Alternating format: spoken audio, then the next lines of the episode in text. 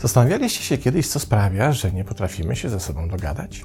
Toczymy konflikty, które nawet po dojściu do ściany nie słabną ani na chwilę, tylko wciąż buzują wzajemnymi oskarżeniami i pretensjami. I dzieje się tak zarówno na poziomie indywidualnym, jak i społecznym, kiedykolwiek pojawia się pomiędzy nami sporna idea, inna wizja świata czy inne przekonania. Niestety widać to na każdym kroku, w internetowych komentarzach, telewizyjnych programach informacyjnych, na sądowych salach rozwodowych rozpraw, w konfliktach międzypokoleniowych, gdzie dzieci mają już serdecznie dosyć swoich rodziców, a rodzice serdecznie dosyć swych dzieci, o czym głośno oczywiście nie powiedzą, w strachu przed oskarżeniem o bezduszność. Ta wielogłowa hydra wojny pomiędzy nami zdaje się z roku na rok rosnąć w siłę, a im dalej w las, tym więcej drzew. Im zaś bardziej rzeczywistość nam dokucza, tym większą wojnę rozpętujemy w imię, no właśnie, czasem nawet nie wiemy w imię czego. Kiedy zaś zapytać obydwie strony sporu, to każda z nich jest w stanie wykazać się wręcz ekspercką wiedzą na wiele różnych okołosporowych tematów. Jednak mimo tej wiedzy samego sporu jakoś nie udaje im się zażegnać. A dzieje się tak, bo mimo całej tej wiedzy i ogromu przekonań nie potrafimy dostrzec tego, co tak naprawdę jest odpowiedzialne za naszą nieustanną polsko-polską, czy męsko-damską, czy dowolną inną wojnę. A to jedna konkretna rzecz, która umyka naszej uwadze i którą spróbuję pokazać jak zwykle na kilku przykładach. Oto wyobraźmy sobie, bo mam nadzieję, że wreszcie się tego doczekamy, otwartą kawiarnię a w niej kilka par siedzących przy swoich stolikach. Na początek podsłuchujemy parę numer jeden, czyli akurat Stefana i Grażynę, którzy jednak mają już siebie po dziurki w nosie i akurat zastajemy ich przy debacie, czy podział majątku oznacza potrzebę przecięcia telewizora i kota na pół. A tego sierściucha to w sumie se weź, mówi podniesionym głosem Stefan i niech teraz twemu nowemu fagasowi szczadu butów. Nie ma żadnego nowego fagasa, odpowiada również podniesionym głosem Grażyna. Kompletnie nie kumasz bazy. Telewizor se zostaw, bo dzięki tobie kojarzy mi się wyłącznie obrzydliwie. A co ci telewizor nagle zrobił? wrzeszczy Stefan. Wiecznie gapiłaś się na nim, na te durne seriale. Sam jesteś fagas, odszczekuje się Grażyna i najwyższy czas, żeby ci ktoś powiedział, że puszczanie głośnych bąków, jak ktoś ogląda swój ulubiony program, wcale nie jest śmieszne. Teraz zajrzyjmy do stolika numer dwa, przy którym znajdujemy Łukasza i Ewę, koleżeństwo z tej samej firmy. Jak ty możesz dawać sobie wciskać takie bzdury? denerwuje się Ewa. Nie masz żadnego społecznościowego profilu, bo wierzysz, że światowe agencje wywiadowcze interesują się twoim nudnym życiem. Jak możesz być tak zaślepiona i durna, odgryza się Łukasz. Weź sobie poczytaj o historii, sprawdź ile z tych rzeczy, które kiedyś ktoś obśmiewał i nazywał spiskową teorią dziejów, później okazywało się prawdą. Rozgrywają cię jak chcą, a ty leziesz tak jak ćma do świecy. Kasa, głupku, drze się Ewa. Kasa jest jedynym wytłumaczeniem tego, co się dzieje.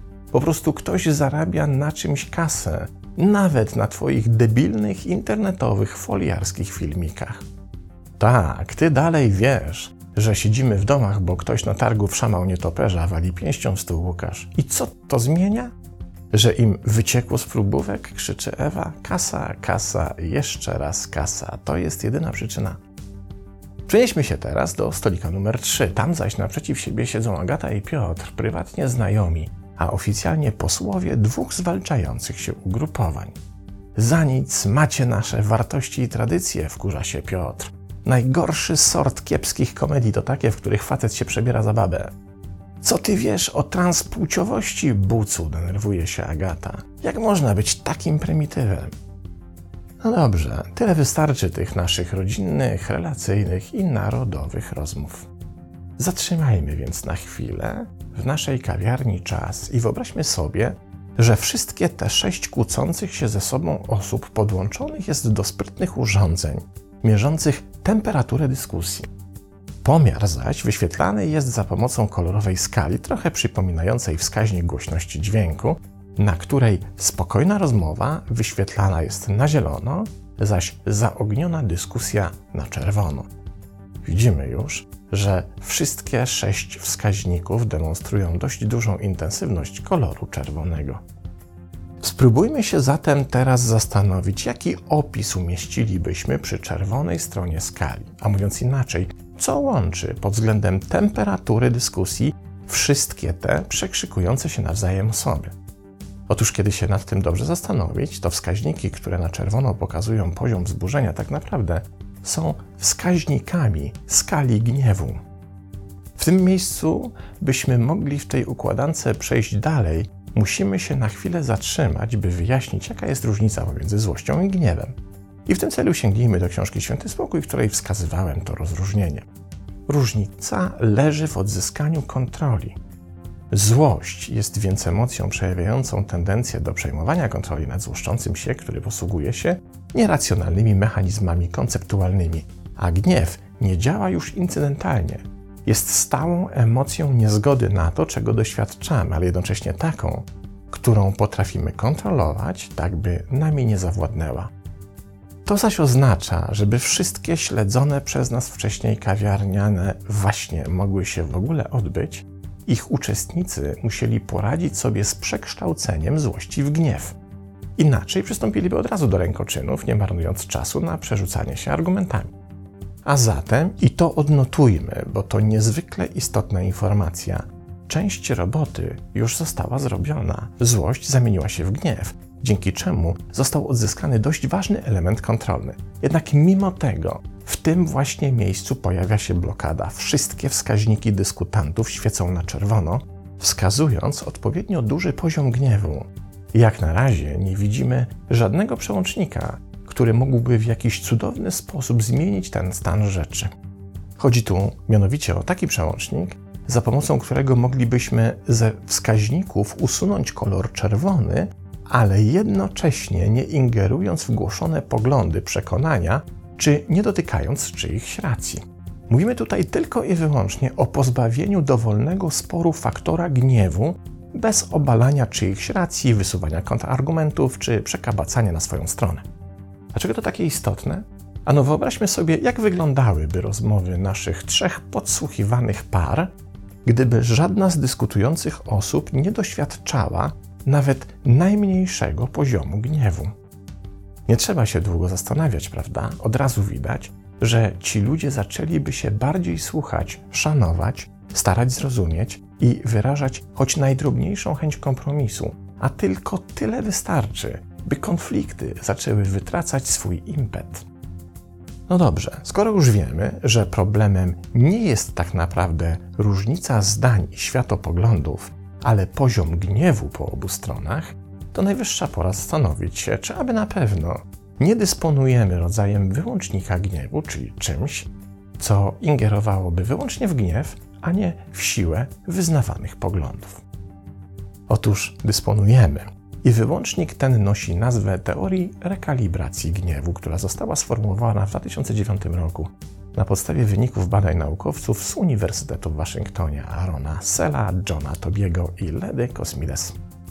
Według tej teorii gniew pełni funkcję rekalibrującą w stosunku do wyceny wartości, której utratę podejrzewamy i przed którą chcemy się bronić.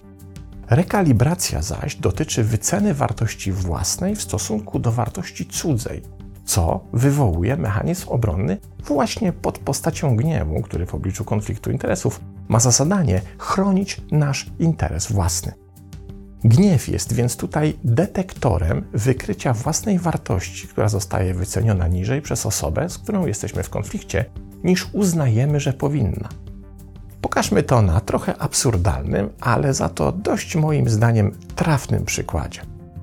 Wyobraźmy sobie, że istnieje giełda poglądów, na którą trafiamy w niedzielny poranek, rozstawiamy swoje stoisko, reklamowe banery, na blacie wystawiamy swoje poglądy i czekamy na potencjalnych kontrahentów. Wkrótce pojawia się pierwszy z nich, przygląda się uważnie jednemu z wystawionych przez nas poglądów i pyta, na ile wyceniliśmy ten pogląd.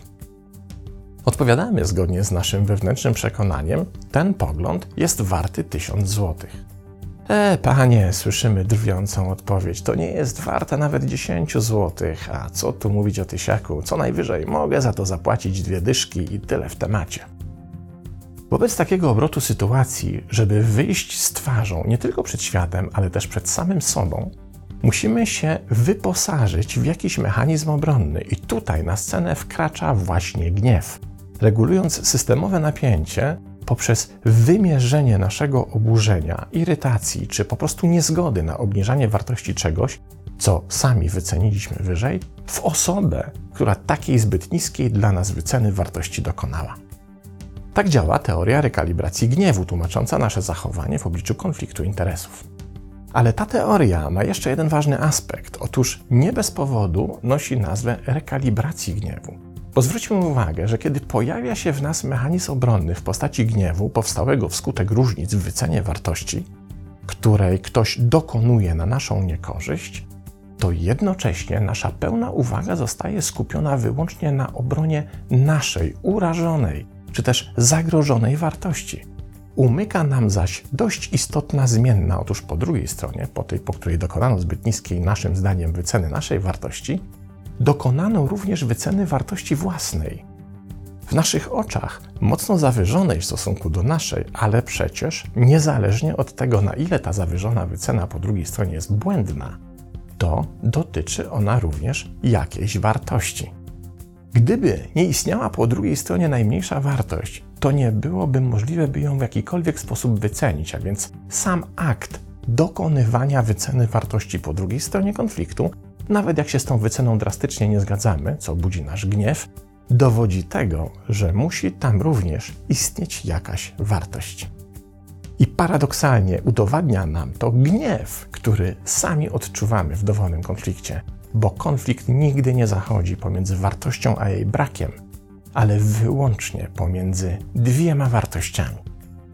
To odkrycie zaś jest niezbędne, by otworzyć sobie drogę do rekalibracji gniewu i spoza jego poziomu uznać, że po drugiej stronie też ktoś zaciekle broni jakiejś wartości. Tylko w ten sposób można obniżyć poziom czerwonej skali konfliktowych dyskusji, jednocześnie nie zabierając nikomu jego prawa do własnej wyceny wartości swoich poglądów.